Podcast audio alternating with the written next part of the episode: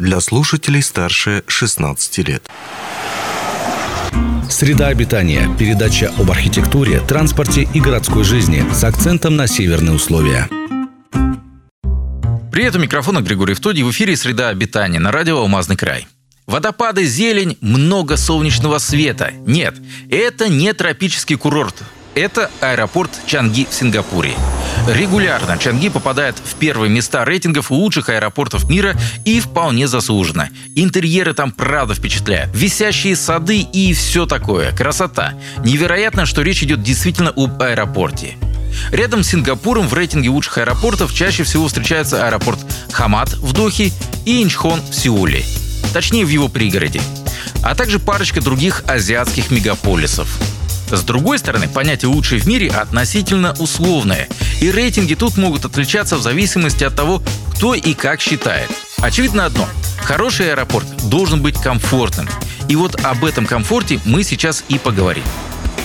В 2020 году журнал Forbes составил свой список лучших аэропортов России. На первом месте оказался аэропорт Шереметьево, серебро у Красноярска, а третье место у Домодедово.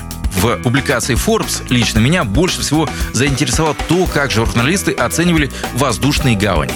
Учитывались важнейшие категории для любого аэропорта, а именно транспортная доступность, маршрутная сеть, куда из аэропорта можно долететь, пунктуальность, ожидание багажа, международные награды и, самое интересное для нас, сервис в аэропорту. Под сервисом тут понималась площадь терминала в соотношении с пассажиропотоком.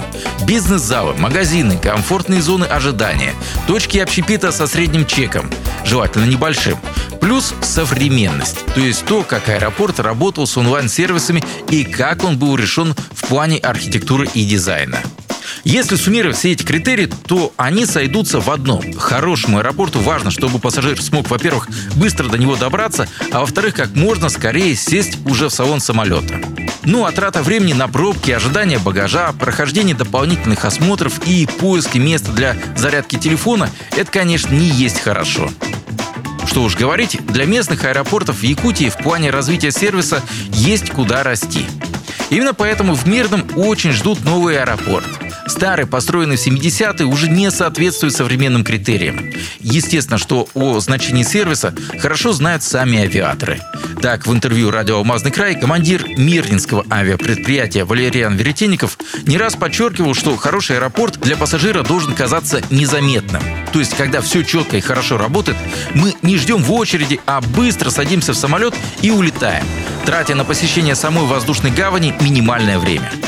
В том числе по этой причине важны телетрапы, особенно для севера, когда пассажир сразу из здания аэропорта, минуя 40-градусные морозы и автобусы, попадает в салон самолета. Собственно, поэтому у нового аэропорта в Мирном таких телетрапов должно быть два. Для небольшого города этого вполне достаточно. Есть еще одна большая тема про досмотр прямо на входе в аэропорт.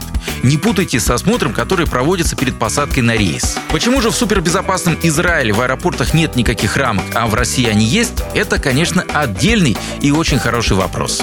В любом случае, пока неудобства с рамками нам придется терпеть.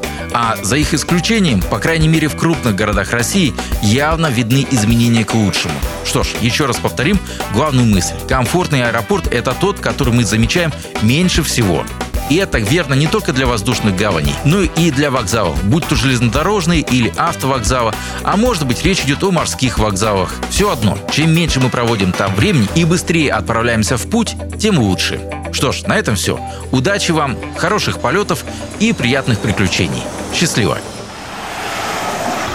Среда обитания. Передача об архитектуре, транспорте и городской жизни с акцентом на северные условия.